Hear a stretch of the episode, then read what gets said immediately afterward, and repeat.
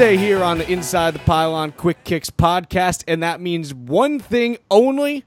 It is one day before Kicker Friday. In addition to that, Mark Schofield and I, we're going to be talking about our plays of the week, looking at the best plays in the NFL on offense and on special teams.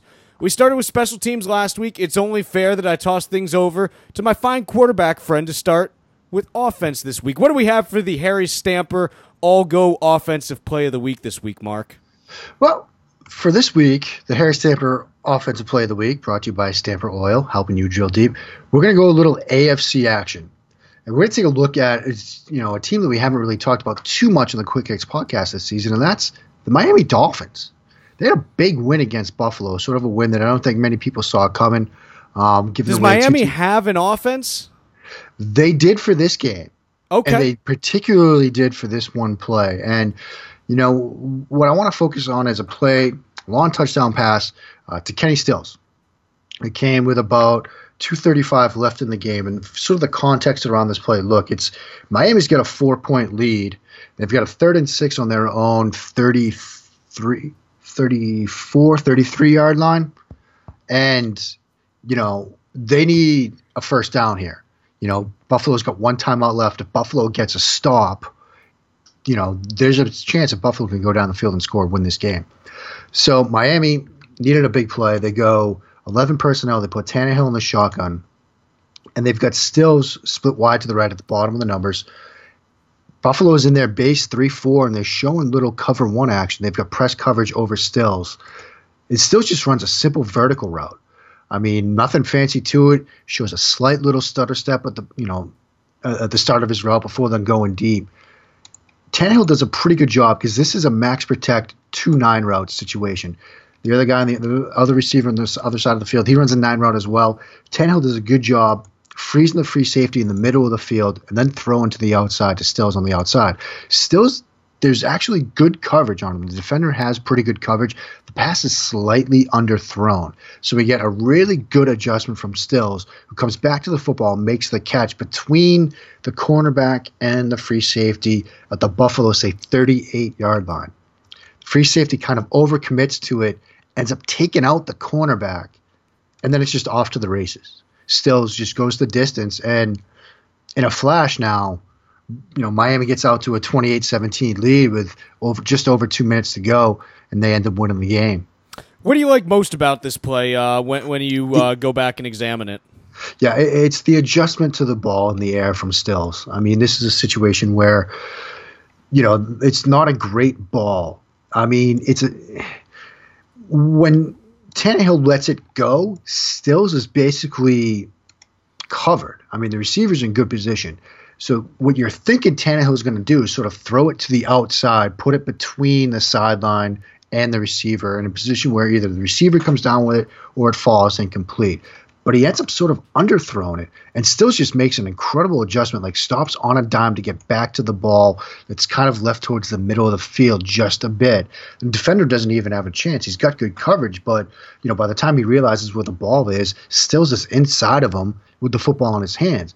And then you know, you get a good, you know, sometimes it's better to be lucky than good. You get a good, catch a bit of a lucky break when that free safety comes crashing into the cornerback, takes out the cornerback, and then, you know, there's nobody within 35 yards that, that, can make a play on Stills.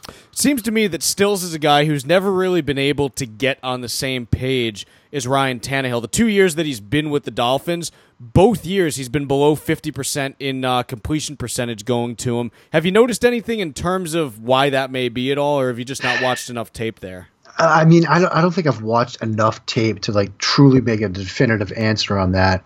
Um, you know, but for this play alone, you know, obviously shout out to Stills for the adju- adjustment. Um, also want to give a shout out to the running back on this play because you know they Bills run a little green dog blitz where the linebacker blitzes after he sort of checks you know the, the pass routes. He sees that running back stay in, and so he comes after the blitz. And so the running back on this play. Jay Ajayi, who obviously everybody's talking about, you know, the back-to-back sort of big games that he's had, does a great job in blitz play up here. You know, gets Tannehill that sort of last beat because you know as this play starts, you know, it, it, the way the blocking sets up, that linebacker has a free shot at Tannehill, but you know, Jai steps up in the pocket, gets enough on him, gets Tannehill that last little split second. So, you know, they make the big play. Jay Ajayi proving that even with back to back 200 yard rushing weeks, you can still find time for a little bit of blitz pickup. Yeah, exactly. And you know, having talked a little bit about the Dolphins, I want to give a shout out to one of our, you know, our favorite listeners, David Bullen. Uh, you can follow him at Twitter at D Bullen B U L L E N ninety eight. Oh, he's a big time Dolphins fan.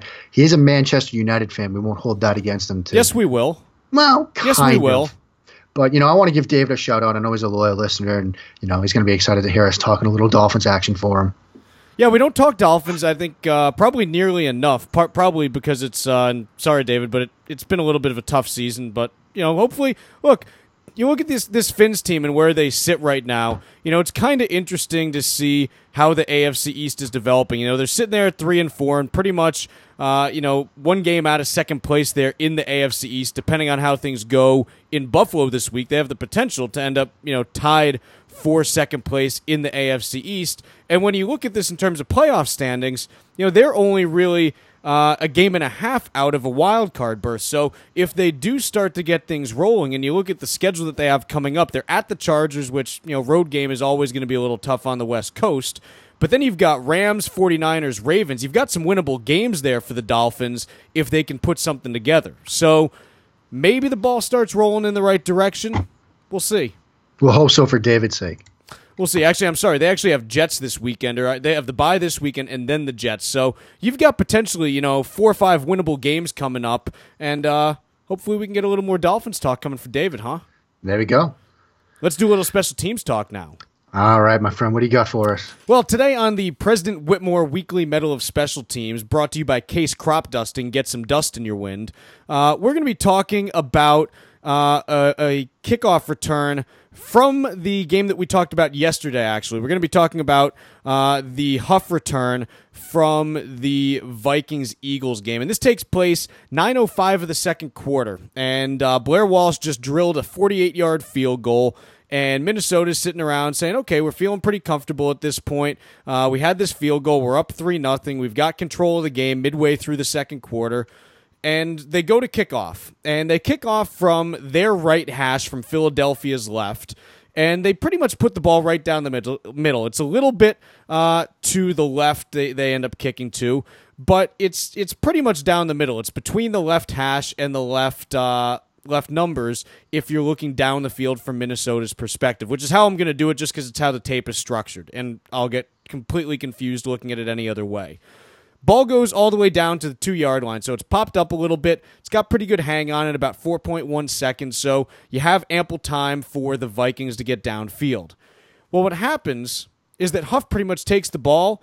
He makes not even one cut. He pretty much runs straight up the field. He makes kind of a almost, you know, two little half cuts. He never really, you know, has to change direction too much, but he pretty much goes up the field completely untouched. And watching this, there's kind of a couple things that stand out. The first is it's a phenomenal play design from the Eagles. Okay. What they do is the, the key block actually comes from someone who's coming from the backside from the right numbers over to the left, who pretty much what they do is they end up sealing off the L3, who is the safety and who was supposed to be protecting, uh, kind of giving the second line of coverage here. So they wipe this guy all the way from the again the right side of the screen comes all the way across and just gets a great seal there. Other things that you see on this play, they double team the L2 right at the point of attack and the L1. This this is the one area that Minnesota really has an issue on this play. The L1 notices that he's trying to be walled outside. So what he tries to do is he tries to go butt side of the defender just like you're taught. The problem is that he does it too late and he doesn't realize where the returner is. And so, in trying to go butt side, he moves himself out of the way of where the returner's actually trying to go. So he puts himself out of position just because he didn't have the awareness on the field to realize where he was and that it wasn't time for him to go butt side anymore. He had to stand his guy up and be able to make the returner move laterally. So you saw a couple things there, but I really like the play design coming from the Eagles. They double team right at the point of attack and get some good cross blocks, sealing everything off to the outside, which really makes everything work on this. Yeah, I wanted to ask you about the L1 here because, you know, watching it, there's like two things that happen that kind of leave you scratch my head. First is the angle he takes. Like, you know, he starts this play, you know, what do you think, six, seven yards from the sideline. Yep. And then he starts tracking inside to the point where when Huff actually makes the catch, he's down the numbers he's at the top of the numbers. So one, he's drifted inside. Now that might be by design because it looks like they leaked somebody else. It might be the L three that you were talking about, sort of the sort of the to the outside. Yep. So maybe that's by design, which is okay. But then, like you said, you know, and we talked this about a little bit last week. Like when you're talking going down the line of going down the field in your lane, you're supposed to avoid butt side and then get back in your lane. But don't those rules change once the guy has the ball in his hands? At which point you're supposed to avoid towards the football.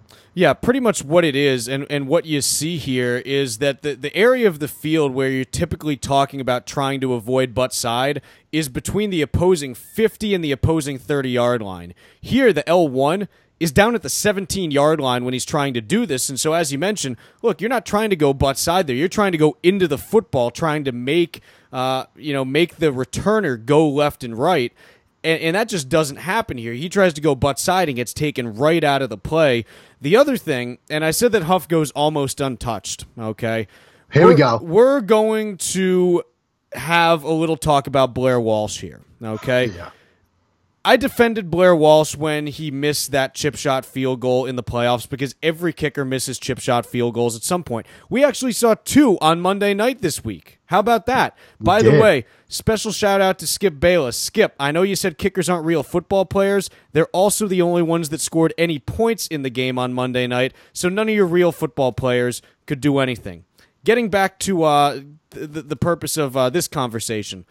Blair Walsh, okay? Blair Walsh is one of the safeties on this play. When you are a safety, your job is to make the play safe. You are the last line of defense. What that means is you do not run across the field and get out of the way of making a tackle. It is unacceptable. It is a bad look for kickers, and you simply do not do that. You lower your shoulder, you get in there, and if you get hurt, you deal with it. Okay? You're a kicker. If your upper body's hurt, you'll be fine. You'll figure it out. You don't need to kick with your arms, you kick with your legs and your hips. Go with go in with your shoulder, deal with it, and and don't make us look bad. You can't do that, Blair. It's it's it's not right. It's not right. I don't want to be the guy defending the kicker to a kicker, but he does track this well. No, I no, no, no, no, no, no. He tracks it well until right up when he's about to make the tackle, and then he literally backs out of the way. He gets his helmet towards the sideline, and he's you know in position to f- at least force Huff back to where there's help. I'll give him that. It's- Unfortunately, there's no help to be found. It's poor. It's I'm I'm sorry, but I, I and look, I, yeah, I've, de- I've defended Blair Walsh during some dark times when everyone wanted his head. I can't defend Blair Walsh on this one. You have to you have to make a better effort than that at least. Fall down, make the guy jump over you and slow down. Don't you you, you got to do something, right? Yeah, I mean it ain't great. You got to do something. You, uh, again, just you know, do you, got to get more than a finger on him, especially you know he's coming right up the field. You've you've got an angle. You just I, I don't need much. I just you need to make him slow down a little. You can't just have him take one step and be by you. So Yeah, It's Huff tough. Doesn't have to do too much here. no, it's and- and it's tough, but you need more from Blair Walsh there. You, it's again, this this play is not his fault. There are far more, you know, there's far more issues and far more blocking that ends up working out that leads to it getting to him. But you, you need more there. You need This more. is this is one of those situations where every guy in that Vikings kickoff team is wearing the white T-shirt to film review Monday morning, right? Well, I'll, I'll tell you what. One guy that stands out to me is if you watch this tape, the R three. Okay, this is something that actually bothers me. Oh no, I'm sorry. It's the R4. This is something that bothers me if I'm the Vikings special teams coach. The R4 starts inside the right numbers. Okay, the R4 ends up pretty much right where he started. He almost never crosses until the ball is past him going the other direction. If you watch, for some reason, he drifts wider right. He gets passed by the R3 who cuts far inside of him, realizing where the play is going. The R4 never even has anything to do with this play. He never even gets blocked. It's just he's a complete non factor. And he basically just runs the loop. yeah, he, he's pretty much just running like he runs like a hundred yard loop and never touches a single person. Yeah, the more and more I'm watching this, this Like is it's just, it's not it's not his fault, but it's like you can't like what are you doing there? Like you have to show some involvement in the play instead of going the opposite direction of where the ball is. I'm watching going. R now. I'm watching R one, and basically does the same thing. He gets to about the twenty, and then just almost stops. Yeah, it's it's look the thing that you always hear. Look, even if you're on the back side, you can't do that. As you yeah, the R one stops on the twenty. No, like I don't even think he gets back across the forty yard line when it's all said and done. So Yeah, this is this is an effort situation. And when we're talking about Blair Walsh on this, in terms of problems, okay, Blair had a nice kick and everything. Blair's probably somewhere like seventh or eighth on the list Yeah. out of the eleven guys on the field. But you just can't look that bad, man. Come, on, you can't look that bad. nobody's wearing that gray shirt to film session Monday, man, because they're gonna be sweating when this play comes up. Yep, that's that's going to be a tough one to watch. So Yeah. they got to get their act together on that one. Hopefully they will. We'll see what happens. So that's our special teams play of the week. Brought to you by Casse Crop Dusting. Get some dust in your wind. That's a Um, good tagline. Yeah, I made it up. It's a not good bad. one. It's not bad. Um, let's call it a day, and then we'll move on to Kicker Friday tomorrow. How about that, buddy? Love it. That's all we got today. A little bit more special teams talk with Kicker Friday tomorrow. We're heading down to New Orleans, talking a little bit of Saints and a little Thomas Morstead bouncing back. That's tomorrow on the Quick Kicks podcast.